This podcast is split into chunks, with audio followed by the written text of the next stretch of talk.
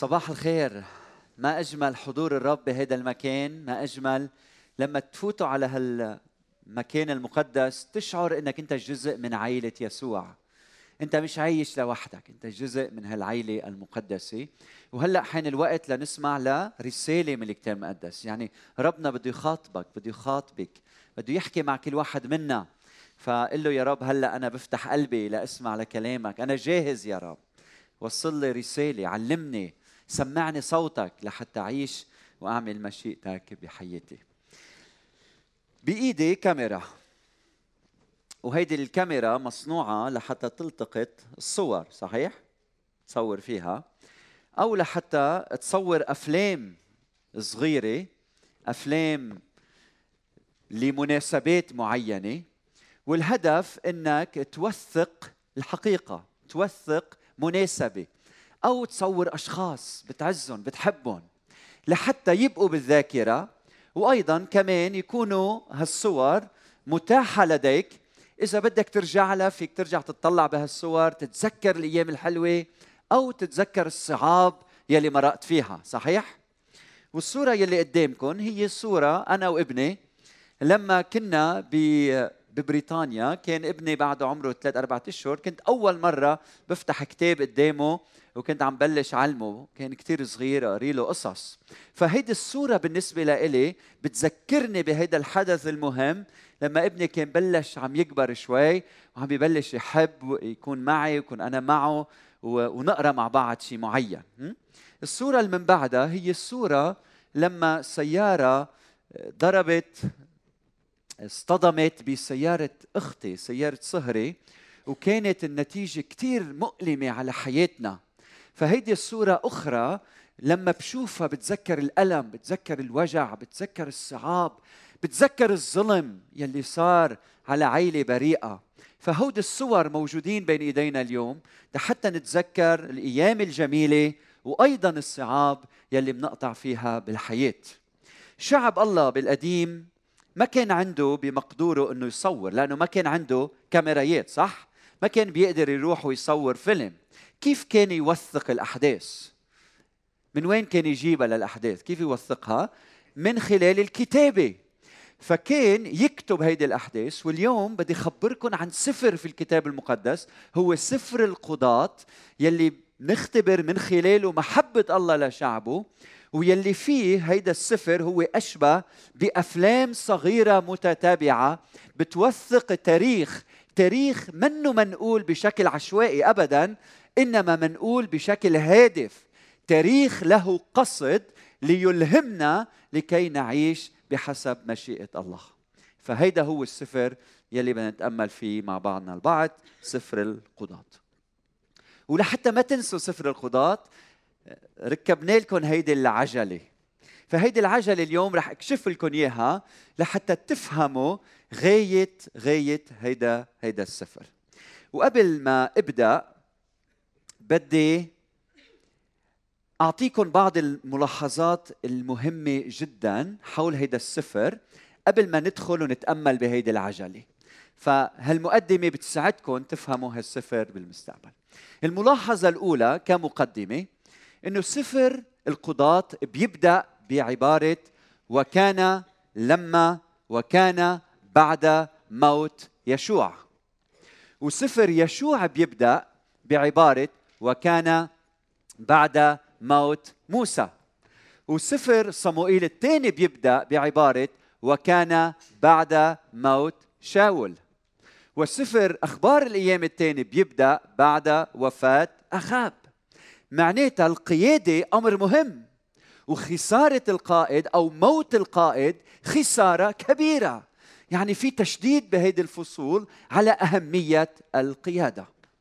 الملاحظة الثانية سفر القضاة الفصل الأول الفصل الأول من سفر القضاة في بشكل عام مسح شامل لقيامة شعب الله في القديم في بلاد كنعان. والفصول الأخيرة 17 ل 21 آه، في ملحق إذا بدكم أو ملحقان بخبروا عن الشر الخطية الزنا القتل الحروب الأهلية نتيجة عدم وجود قيادة عدم وجود القائد وبخمس أماكن من الفصل 17 ل 21 في هالعبارة يلي بتتكرر باستمرار إنه لم يكن ملك في إسرائيل، لم يكن ملك في إسرائيل، لم يكن ملك، لم يكن ملك، لم يكن ملك. والملاحظة الثالثة إنه يلي بهمني أنا اليوم هو إنه نتأمل مع بعض بالفصول 2 6 لنهاية الفصل 16 يعني من 2 ل 16 هيدا تركيز رسالتي بهيدا الصباح. وبهالفصول هيدي في 12 قائد في ذكر ل 12 قاضي أو حاكم أو منقذ أو مخلص يلي لعبوا دور مهم بحياة الشعب. ورح أذكر لكم أساميهم هلأ بس تعرفوا عن شو عم بحكي. ويكون عندكم فرصة تختاروا من بيناتهم اسم لمولودكم الجديد إذا عندكم شي ولد أو الله عم يطعمكم شي ولد. هيدي مسحة. عثنئيل أول شخص. ثاني شخص إيهود شمجر دبورة وبراق. جدعون وفي معه أبي مالك بعدين. تولع يائير يفتاح إبصان أيلون عبدون وشمشون تعرفونها وسمعين عنهم طيب والسؤال هلا وهي الملاحظة الرابعة والأخيرة قبل ما أدخل بموضوعي شو الغاية من ذكر هالأسماء؟ شو الغاية من ذكر هالقضاة؟ شو الهدف من رسالة سفر القضاة؟ شو الرسالة يلي ربنا بده يوصلنا إياها؟ بتعرفوا؟ طيب كيف منعرف؟ كيف منعرف الغاية من سفر معين؟ منعرف الغاية لما الكاتب هو يعطينا الجواب مثلا بانجيل يوحنا بآخر الإنجيل بيقول إنه يسوع عمل آيات عظيمة وكثيرة جدا. أما هذه فقد كتبت هي الغاية أما هذه فقد كتبت لكي تؤمنوا أن يسوع المسيح هو ابن الله الحي ولكي يكون لكم إذا آمنتم حياة باسمه. فهو قالنا شو الغاية من كتابة سفر إنجيل يوحنا؟ طيب شو غاية سفر القضاة؟ ما في هيك آية أو تصريح تعطينا خلاصة. من هيك ضرورة إنه نتأمل بالنص بالتشديدات بالملاحظات بترتيب المواضيع بالأمور المتكررة بالنص لأنه من خلال التكرار بنفهم قصد الكاتب من السفر يلي كتبه. وهيدا اللي رح أعمله معكم اليوم وأكشف لكم هيدي العجلة يلي إذا حفظتوها هي عجلة الحياة وبتعلمنا دروس مهمة لحياتنا. أول تشديد بنشوفه بسفر القضاة هو التشديد على هالشعب يلي عم يعمل الخطية. عايش بعيد عن الله ما عم بيطيع صوت الله. في تشديد كبير بسفر القضاة على الخطية أوكي؟ ومش بس على الخطية على تكرار الخطية تكرار الخطية تكرار الخطية. تكرار الخطية تكرار الخطية تكرار الخطية بحياة الإنسان. طيب شو الأدلة اللي عندي؟ افتحوا معي سفر القضاة الفصل الثاني والعدد 11 فلاحظوا هالآيات ورا بعضهم لتفهموا آه، مضمون موضوعنا. قال وفعل بنو إسرائيل الشر في عيني الرب. نحن هلأ عم نحكي عن شعب الله في القديم. وفعل بنو إسرائيل الشر في عيني الرب. شو يعني؟ يعني عبدوا البعليم يعني تركوا الرب إلههم يعني صاروا وراء آلهة يعني سجدوا لها. واغاظوا الرب. فانتبهوا لهالعبارة وفعل بنو إسرائيل الشر في عيني الرب. طيب هل هالآية بتتكرر؟ شو بتقولوا؟ الفصل الثالث والعدد السابع. فعمل بنو إسرائيل الشر في عيني الرب. رجعت اتكررت مرة ثانية يعني نسوا الرب يعني عبدوا البعليم يعني تركوا الرب يعني صاروا وراء آلهة أخرى. سجدوا لها. 3 12 وعاد بنو إسرائيل يعملون الشر في عيني الرب. أربعة واحد. وعاد بنو إسرائيل يعملون الشر في عيني الرب بعد موت إيهود عم بتلاحظوا تكرار نفس العبارة؟ ها؟ طب ليش عم تتكرر نفس العبارة؟ للتشديد إنه هيدا الشعب قلبه قاسي وعم يرجع يخطي عم يرجع يخطي عم يرجع يخطي عم يرجع يخطي. واضح؟ ستة واحد. الفصل السادس العدد الأول. شو بيقول عندكم على الورقة؟ وعمل بنو إسرائيل الشر في عيني الرب. عشرة ستة وعاد بنو إسرائيل يعملون الشر في عيني الرب. 13 واحد ثم عاد بنو إسرائيل يعملون الشر في عيني الرب. فالتركيز هنا على قساوة قلب الإنسان. التركيز على ترك الإنسان لربه. التركيز على تمرد الإنسان تجاه الرب. ولما بنقرأ هالكلام بنسأل سؤال هل هيدا المشهد يشبهنا؟ هل هيدا المشهد يشبه بلادنا؟ شو الجواب؟ مش هيك الإنسان؟ قديش الله بيباركنا وقديش الله بيحبنا وقديش الله بيعطينا؟ عطانا نسمة الحياة عطانا بركة الوجود عطانا العلاقات عطانا النظر عطانا السمع عطانا عطانا بركات عديدة. صحيح؟ وأحيانا بكون عطينا كثير ما عدا هي وهي شغلة أو شغلتين بنتذمر بنتمرد ما بيعجبنا. شو هالإنسان؟ قديش قلبه قاسي من أسبوعين ثلاثة تلاقيت بشخص كنت عم بحكي معه لما عرفني راعي كنيسه فتح قلبه وقال لي عمره تقريبا بال يمكن 50 52 53 قال لي أنا متزوج عندي زوجة غير شكل ولادي بصحة جيدة عندي كل شيء لكن حاسس حالي علقان بخطية الزنا. بروح بزني على زوجتي بيوجعني ضميري بتألم. بتوب برجع بعد أسبوع أسبوعين برجع بروح بزني على زوجتي برجع بروح بزني على زوجتي برجع بروح بزني على زوجتي. مثل هيدا الشعب مثل هيدا الإنسان اللي قلبه قاسي يفعل الخطية بيرجع للخطية بيرجع للخطية. مع كل البركات اللي الله بيعطيها للإنسان قلبه قاسي. وهيدي الحقيقة لازم نعترف فيها. يلي بيكشفها لنا سفر القضاة. الإنسان قلبه قاسي. شعب الله في القديم كان عنده تمرد مستمر. والسؤال طيب لما الإنسان بيخطي شو عقاب الخطية؟ شو نتيجة الخطية؟ شو ثمرة الخطية؟ من هون بيجي الكشف للحقيقة الثانية إنه ثمرة الخطية هي العقاب العقاب. فالإنسان عندما يخطئ يعاقب يعاقب في عقاب للخطية لأنه إلهنا إله عادل. فشوفوا معي التركيز التركيز على ثمرة الخطية التي هي العقاب. بالفصل الثاني والعدد 11 مكتوب وفعل بنو إسرائيل الشر مش هيك؟ عملوا الخطية. بالعدد 14 مكتوب فحمي غضب الرب على إسرائيل فدفعهم بأيدي نهبيهن نهبوهم انتبهوا لكلمة دفعهم. وباعهم بيد أعدائهم. وباعهم يعني أسلمهم. مش بيعهم بالمصاري يعني أسلمهم. يعني إجوا الأعداء وانتصروا عليهم. الفصل الثالث العدد السابع فعمل بنو إسرائيل الشر في عيني الرب. العدد الثامن مباشرة من بعده فحمي غضب الرب على إسرائيل فباعهم بيد كوشان.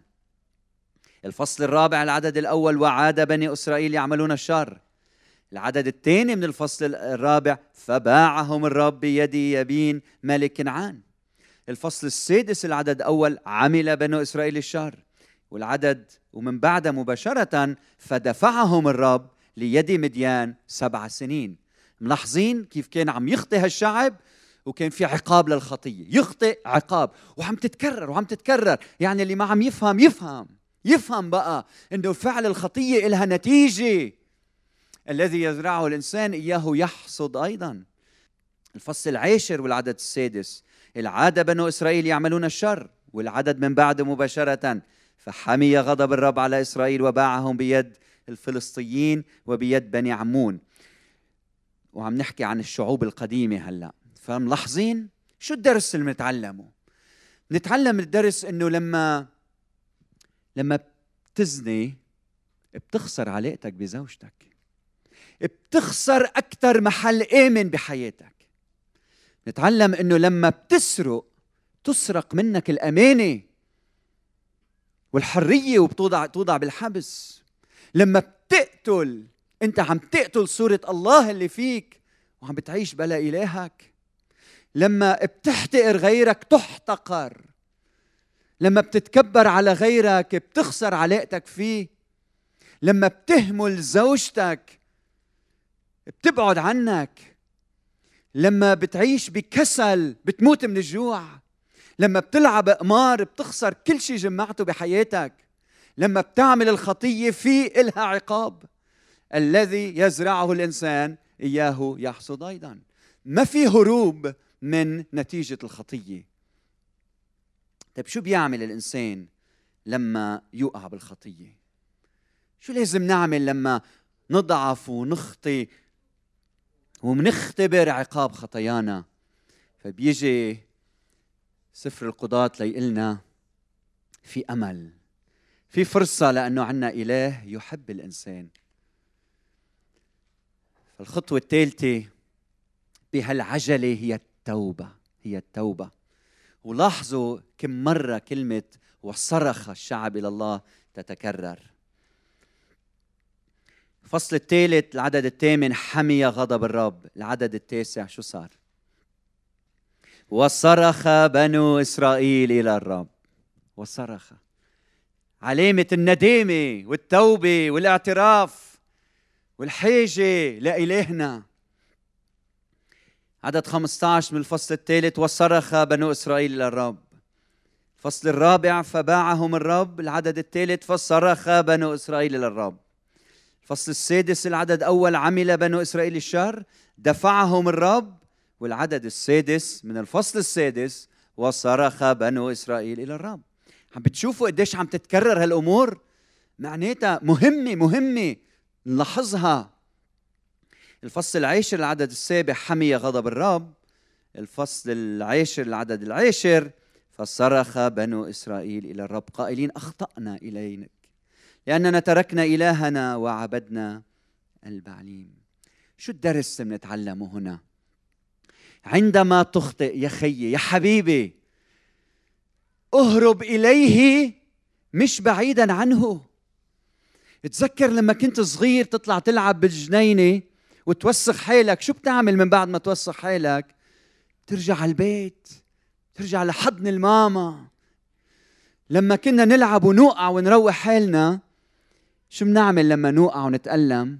نرجع على البيت. لما بتخبص لما بتغلط لما بتعمل الخطية. ما تهرب بعيدا عنه رجع لعنده. لأنه هو بي هو بي. تذكر قصة ابن الضال؟ يلي أخذ ورث بيه هو طيب. وأخذ كل ماله وراح وبذرهم على الشر وعلى الخطية وعلى الزنا.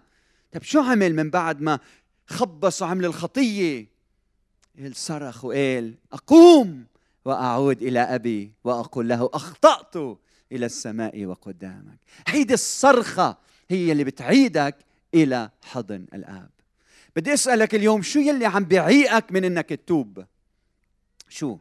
كبريائك ما تخلي كبريائك يمنعك إنك ترجع لعند بيك السماوي.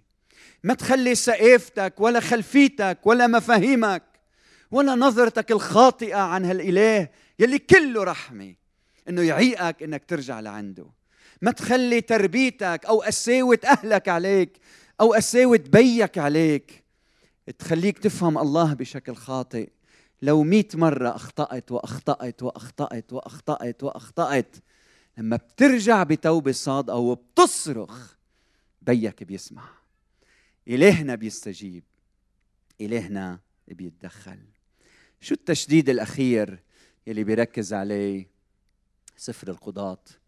التشديد الأخير هو لما بتصرخ ربنا بيسمع ويستجيب ويخلص ويخلص.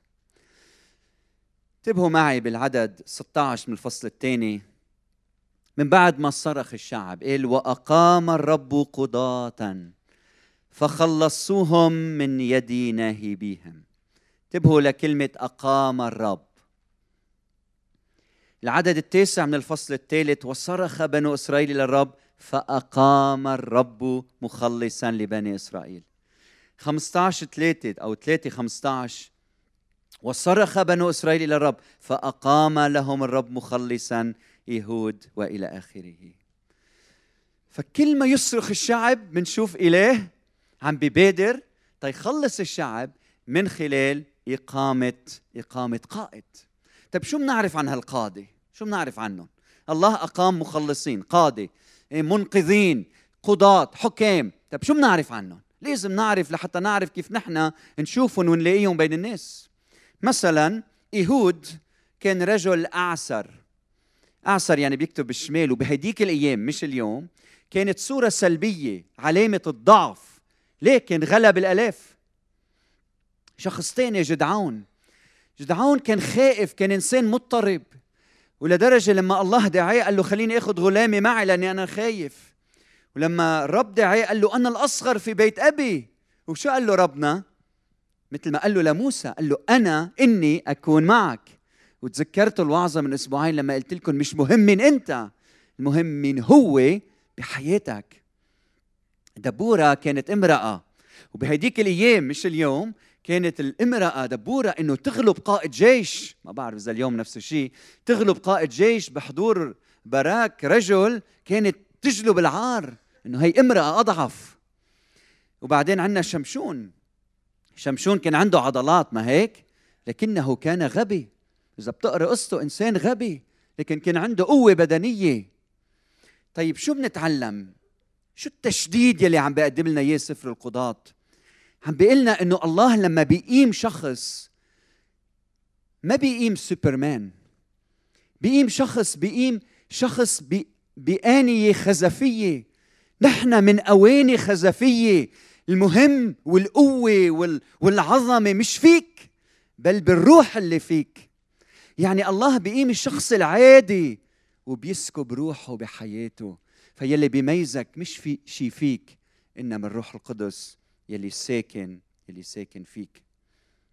بيقلنا بولس ولكن لنا هذا الكنز في أواني خزفية ليكون فضل القوة لله لا لا منا. طيب شو صفات هؤلاء القادة؟ إذا قريت هالنص كله شو الصفات يلي بتقدر تاخذها عن هالقادة؟ انتبهوا معي ولاحظوا التشديدات. بالفصل الثالث العدد التاسع لما صرخ الشعب أقام الرب مخلصا لبني إسرائيل فخلصهم واسمه عثنيئيل طيب شو بنعرف عنه لعثنيئيل شو الشهادات اللي أخذها؟ شو التخصص اللي عنده؟ هو كلهم مهمين هو كلهم مهمين أكيد. لكن شو العلامة الأهم الأهم قال فكان عليه روح الرب. كان عليه روح الرب. بالفصل السادس والعدد 34 ولبس روح الرب جدعون. لبس روح الرب إجا وسكنوا روح الرب. الفصل 11 29 فكان روح الرب على يفتاح. بالفصل 13 24 و 25 لما ولد شمشون قال وابتدأ روح الرب يحركه يحركه. 14 6 فحل عليه روح الرب. 14 19 فحل عليه روح الرب. 15 14 فحل عليه روح الرب. شو الدرس اللي بنتعلمه؟ إنه فقط الله بيقدر يخلص شعبه من خلالنا لكن من خلال روحه اللي فينا. يعني الروح اللي فينا هو يلي بيحقق الخلاص. يعني الله هو خلف كل الانتصارات. مش مش الإنسان. واليوم بقول لك بهذا الصباح أنت أيها الإنسان ما عندك عذر. ما فيك تقول يا رب أنا ما بقدر أخدمك ما بقدر أكون قائد لشعبك لأنه ربيت بهيدا البيت. لأنه الظروف كانت ضدي لأنه أهلي ما شجعوني لأني لاجئ لأني متألم لأنه ربيت بالحرب اللبنانية ما عندك عذر أيها الإنسان. مين ما كنت شو ما كنت شو ما كانت خلفيتك. يلي بهم إنه تطلب روح الله في حياتك ولما تستسلم لعمل الروح بحياتك الله بيستخدمك ليغير شعوب وبلدان. وإذا بتفكر بخدام كنيستنا أو خادم الرب بشكل عام. إياك تفكر إنه خادم الرب هو هيدا البطل الجبار السوبرمان. ابدا. ابدا. هو إنسان سلم دفة قياده حياته للروح القدس. هو إنسان عايش مش درب البطولة درب الانكسار. عايش درب الاستسلام لمشيئة الله. عايش درب الخضوع الكامل لله. أو عم يسعى يعيش درب الخضوع الكامل. عايش درب ال- ال- الوكالة مش درب الملكية عايش درب ال- البن- درب الأبناء مش درب الأسياد. إنسان عايش وعم يصرخ للرب ليل ونهار يا رب ارحمني يا رب سامحني يا رب قويني يا رب باركني يا رب استخدمني. وإنت بتقدر تكون هيك والرب يدعيك اليوم لتكون قائد لشعبك والمطلوب أن تمتلئ من روح الرب. هل ممتلئ من روح الرب؟ قديش الرب بيستخدم خبرتك وحياتك ومعرفتك وعلاقاتك إذا أنت كنت ممتلئ من روح الرب لمجد اسمه المبارك. وهلأ إذا بنتأمل بهيدي هيدي عجلة الحياة هيدي نحن هيدي الإنسان يخطئ إلى الله يعاقب مدعو للتوبة لما بيتوب الله بخلصه. يخطئ يعاقب يتوب. الله يخلص الإنسان. فوين أنت اليوم؟ بأي زاوية؟ وين أنت موجود اليوم؟ إذا عملت هيك وين بتطلع أنت؟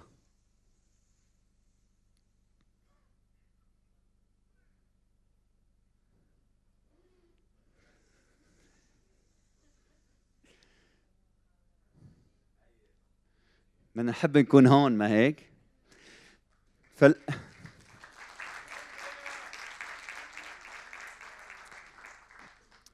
اسأل نفسك فعلا أنت وين؟ وما أجمل رح أقول لك سر النجاح سر الحياة سر أنك تعيش ملء الحياة أنك تعيش حياتك كلها انتبه تعيش حياتك كلها بهالمنطقة. تعيش هون. وكل ما هيدي الدائرة تكبر تكبر تكبر بحياتك. كل ما تعيش ملء الحياة. وكل ما تعمل الخطية والعقاب يزيد. كل ما تعيش متألم بعيد عن الله. عم تتخبط عم تتألم عم بتنازع نحو الموت. وهيدا الخلاص والحياة. والمفتاح بإيد مين اليوم؟ المفتاح بإيدك. مفتاح بإيدك بإيدك بإيد كل واحد منا. أنت اللي بتختار تكون هون. أو تكون هون. طيب إذا اخترنا هيدي المنطقة نحن وعائلاتنا وكنايسنا وبلادنا شو النتيجة؟ إذا اخترنا هيدي المنطقة. وهيدي عم بختم فيها قبل الصلاة. عدد 11 من الفصل الثالث قال واستراحت الأرض أربعين سنة كلمة استراحة يعني اختبرت السلام. السلام يلي الكل يتوق إليه صح؟ شوفوا كيف تتكرر هالعبارة. 33 واستراحت الأرض ثمانين سنة. إذا أربعين سنة حقبة من الزمن هودي حقبتين وخمسة واحدة وثلاثين واستراحت الأرض أربعين سنة. ثمانية ثمانية وعشرين واستراحت الأرض أربعين سنة في أيام جدعون. نحن اليوم عم نفتش على هود الناس. الضعفاء يلي استسلموا لمشيئة الله والروح القدس ساكن فيهم لحتى يكونوا سبب خلاص للعالم. وإذا أخذت الكاميرا اليوم ورجعت صورتك مرة تاني بس هالمرة عم صور موقف قلبك موقف قلبك. شو بيطلع لي صورة؟ موقف الثائر أو التائب؟ موقف البعيد أو القريب؟ موقف المتمرد ولا موقف العائد.